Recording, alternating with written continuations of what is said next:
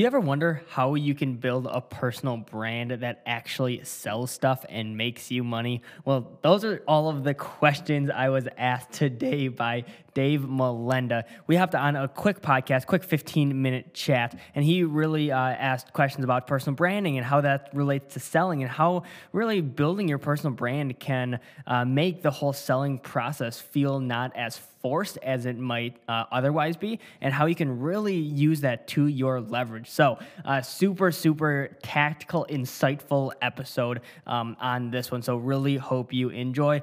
Also, if anything stands out to you, please share it with a friend. And if you want to text me personally, text me at 414 250 8964. I'm responding to everyone. So, uh, if anything stands out, or if you want to chat, or if you also want to be on the show, text that number and I will get back to you as soon as possible. So, without further ado, hope you enjoy the episode and let's get on to it.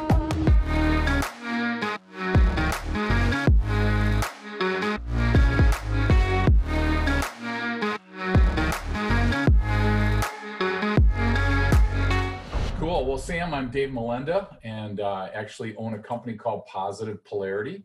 And uh, we're a sales training and business coaching firm located in Wisconsin. And I've been doing this for about eight years. And so uh, was able to uh, create a number one Amazon best-selling book called Growing on Purpose, and also able to uh, start my own uh, podcast in May of this year, Positive Polarity Podcast. So I've been having a joy doing it just like you. So I appreciate the opportunity to hang out with you. Well, big congrats on both of those. That sounds Absolutely. awesome. Thanks for thanks for jumping on. Absolutely. So my question to you is, you know, I'm all about uh, you know, my whole life I've been selling. Most people sell for a living. They may not admit it out loud, but you know, everybody's selling something. And whenever somebody says, I don't sell anything, I say, well, think back to your first date and you were selling something like crazy, whatever it was, you know. so I was trying to understand, and I was hoping you could unpack for for me, you know, how does personal branding help me sell more? You know, I, I know that you're all about branding and personal branding, and I'm trying to make that connection, um, you know, for the listeners between you know how why invest so much time on this personal branding thing if I am a sales professional, whether I, you know, whatever I sell doesn't really matter. So, so that was kind of the question that I wanted to start with, with, uh, with you. Yeah, absolutely. That's that's a great question, and I think an easy example, um, being being both from Wisconsin. Let's say let's say Aaron Rodgers gives gives us a phone call, personal personal Aaron Rodgers. Okay. What are the chances that you're going to pick up that call and be excited?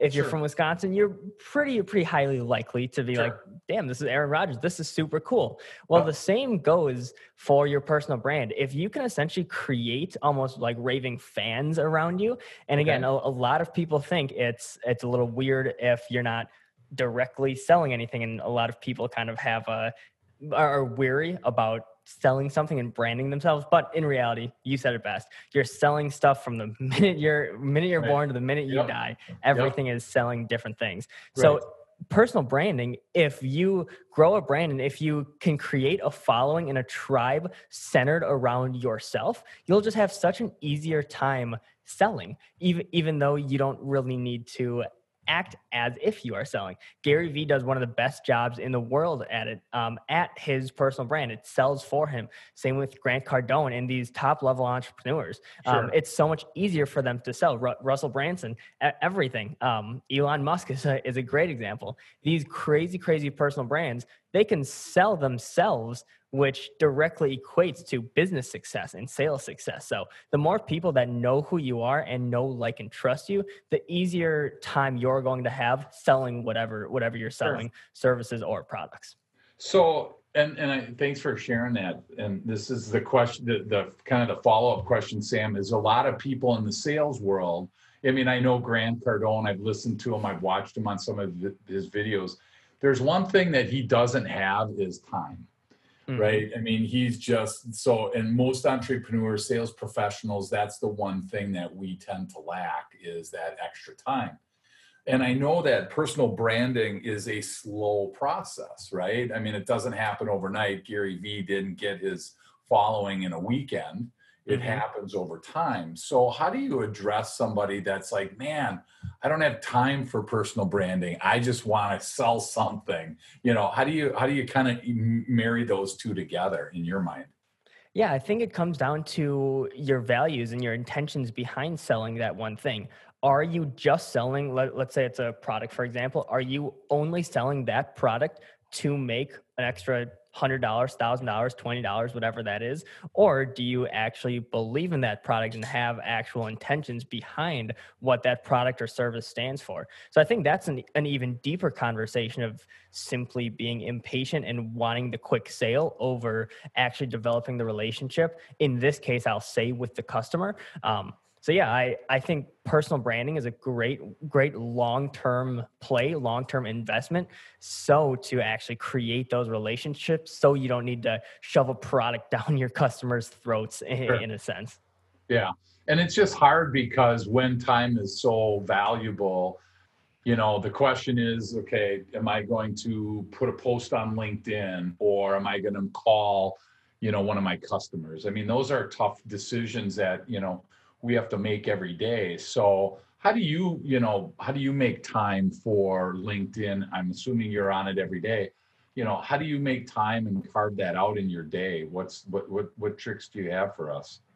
Yeah, it's it's something that I, I'm not the master at. I'm still working on that every day myself and developing the the better systems in place. One of the biggest things I I do is outsource as much work as possible to my team um, and build the build the best team I can. If I can really rely on the um, two three closest people around me to say, hey, can you make sure X, Y, and Z is done so I Sure. can I can get the chance to do what's best for me and I'm best at creating uh, and actually creating connections. So um, like making these podcasts, jumping on these calls, building the actual relationships with people, and then engaging with people on LinkedIn. That's pretty much all I'm responsible for day to day, and then clo- closing deals as well on on any any calls that come my way. So that's really all I focus on day to day. But I've really built the system so from an operational standpoint, selling standpoint, really everything is taken care of with my team, and you can do that without having a massive business or anything. There's ways to outsource work so you can invest more time into things you want to do. So I think that's where you you can start, and it's one of those things where um, you you just need to make a priority for it. If you don't make it a priority in your day, um, you're just going to keep kind of kicking the can down the road in a sense, and you're Sure. not going to make time for that. Sure.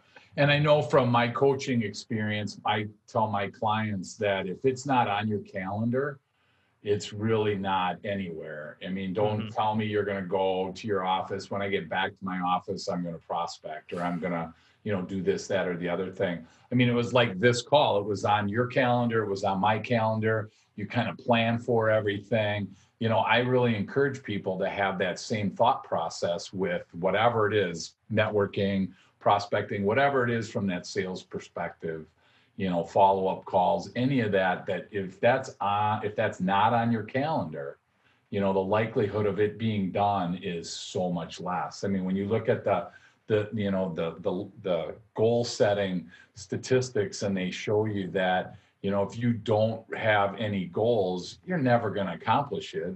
If you have a written goal you're like 30 times more likely to actually accomplish that one piece. So I liken that onto the calendar. So, you know, that's that's that's what I think really is a great way to to make sure that it gets done every day, like you're talking about. So, um, but uh, uh, so what LinkedIn tip? As long as we were on LinkedIn, and I'm curious if there's anything new on LinkedIn, any tip that you have, um, you know, that you feel comfortable sharing with people to to help us, you know, do a better job of, you know, making sure that our personal brand is as good as it can be. Yeah, um, scale the unscalable. Uh, it's I don't know who who coined the term, but it's almost like the the Taylor Swift effect. Um, Taylor Swift makes the most like the deepest connection with her audience, and by like going to random people's weddings and performing at weddings. Um, Gary Vee hops on random calls and stuff. Stuff that's not super scalable. We live in a world of automation and how how you just blast thousands of messages a day and connect with thousands of people. Um, Sure. Take the, take the time to take those relationships offline, and Zoom is a perfect way to do it. Even though that's technically online, but outside of LinkedIn and actually have conversations with people and ask them, hey, what do you want to see? That's exactly what we're doing right now. Sure, um, sure. Like doing the doing these conversations, it's definitely opened my eyes to okay, what questions do people have? Quite simply, like the people that um, are in my network, what do they want to want to know? What question do they have? And then that allows me to tailor my content around those those questions to hopefully solve more problems. So Sure. um, I, I think scale down scalable, have actual conversation with people, hop on phone calls, do safe social distant coffee meetings if you want. Um, Sure. But yeah, ju- just start talking with more people and find ways, find problems you can solve, and just aim to aim to solve those problems and put those solutions online. So what's your goal for this then? If you had to talk about your actual, you know, like a SMART goal, specific and measurable and attainable, what's your goal to try and have this, you know, right now in these types of discussions? Um, yeah, I'm in the process of doing 90 podcasts in 90 days. Okay. Um, so I am. This is oh, this is 60, 60 days in a row. Um, Okay. I I did October 1st through I'm going to do December 30th, and that is going to be 90 days. So specifically, that is why I'm doing this. Uh, Okay. These like short little podcast segments. Um, Sure. And again, uh, digging just deeper conversations, deeper relationships, um, and hopefully solving more more questions people have. So what, who specifically is a target market for you? Um, what's, what, if, you know, if to your point, Aaron Rodgers called, if you look down at your phone and who would be like, you know, not by name, but, you know, by design, wh- what are you looking for uh, to help grow your business, Sam? Yeah, so I'm really it's it's kind of twofold. My target market for my actual content is the 18 year old version of myself. So the, the young the younger Sam. That's really the What is that, like a year ago, Sam? Come on. I mean, well, two years ago. I'm, I'm 21 now. I, I'm I'm pretty much an old man. It's it's all downhill from here as as I've heard. oh my God. Um, but on. just just the, the young like young Gen Z um, Okay. kids that don't really fit a certain uh, certain path in school or careers. Um, that's really where a lot of my like personal branding content uh, kind of leans towards. But then Okay. it's also twofold of people in the in the media space. So other uh, agency owners that I that I talk to. So um, between those two kind of segments, I know they're a little different segments. There's the young Gen Z entrepreneurial segment, and then there's the uh, media owner, agency owner side of things. So Sure. So what do you do on the agency side? What what what is ideal for you there? um, what do you mean? I mean, you you said that would be an ideal client for you. What when what do you what what um services, what values are you adding for them? Yeah, so we we essentially help um, help brands scale their video content online. So let's say an agency has five other clients that they're creating videos for, but they don't have like in-house capabilities to maybe edit edit their podcast or something, or they want additional editing support. Um, Sure. That's essentially what we do. So they use us as a white label partner, and we essentially build out their own video editing team for them. So Gotcha. really Okay. just another agency add-on. Ah, gotcha. Okay. So as you know, I want to ask real quick before we before we end this about video because you know video is becoming such a huge component of education, of branding, networking, all the different things that are going on out there. So you know, what are some tips that you have for listeners that you know don't understand video, don't know it, maybe are afraid, quite frankly, to talk into their phone because they don't know what to say. I mean, there's a ton of fear. There's a ton of you know misnomers out there. So, do you have any simple tips for somebody that maybe has never done it before, uh, and encouraging them to to give it a try? Yeah, I think um, I think even like before jumping into video, identify why you actually want to create video. Are you creating it just because you see other quote unquote influencers on on social make videos and you just think it's a cool thing? If the answer is yes, then awesome. You're you're aware and that's that's the reason. Um, there's nothing against that. Or do you want to educate your consumers? Do you want to uh, generate more leads and sales for your business? So identify why you actually want to create videos first, um, and then from there you can uh, I, I I say it's the easiest to just talk about your life and your story first to kind of just know the ropes of video and just get comfortable talking in front of a camera uh, because no one knows your life better than yourself. Sure. So I think that's one of the easiest topics to talk about, um, especially if you're young, especially if you don't know a lot or you don't have a lot of expertise in a certain field. Um, sure. Like like myself, I talk about my life. I talk about what my uh, what my experiences are, the lessons I've learned, because I know I I'm not an expert in any certain category. Um, so that's what I really pride myself on. Of hey, I'm I'm going through life. I'm simply documenting my my story and informing the the audience on what I'm going through and what I'm learning. So tell yeah, that's awesome. So tell me one as we wrap this up for you. Tell me one uh, story from the rock complex that. Uh, you, you, that you is was something you learned and then you know tell us whether it's funny whether it's serious whatever but i'm sure in that four years you were there there was a ton of value that you learned so uh, sh- share one of those stories with us yeah i, I vividly remember um, like 40 hour work weekends while I was still in high school, um, just working just ridiculous hours like Friday through Sunday. Um, there's so uh, Rock Sports Complex in the in the winter, there's like a snowboard hill and ski hill. Um, we would host these competitions every not every Saturday, but probably like every third Saturday or something. Um, sure. So w- one day we had like off school some reason for Friday, so I could work all day Friday pretty much. So worked all day Friday, um, and then we had like reset the, the hill essentially on Friday mm-hmm. night. And I stayed there until like 4 a.m. on a Friday wow. night, and then I had to be back there by 7 a.m. to open up the hill. So I had like an hour and a half of sleep or something. Open up the hill, uh, went back home to sleep, and then came back for another like 12 hour shift or something. Sure. And it was just a ridiculous amount of work in a very short sure. period of time um, while balancing everything else on my plate. But that really taught taught me just to like grind my teeth and like okay, sometimes you just need to put in the work. Um, right. But I loved every second of it. So it was it was definitely balancing that like yeah this is extremely hard actually physically demanding work long hours not not a lot of pay but then also it's doing something i love so it really sure. taught me uh, that i guess in between phase of even though you can put in ridiculous amounts of work if you love what you do it's not bad. And like I, I genuinely loved and like I, I miss those days when it's like I could stay up till three, four a.m. doing these things. Um, and I'll probably still still do that. Um, I'll probably volunteer a little bit like this winter just because it's a it's a huge passion of mine. So um, the re- real learning lesson out there is if you find something you're truly passionate about, it doesn't really matter how hard you work if you truly love that stuff.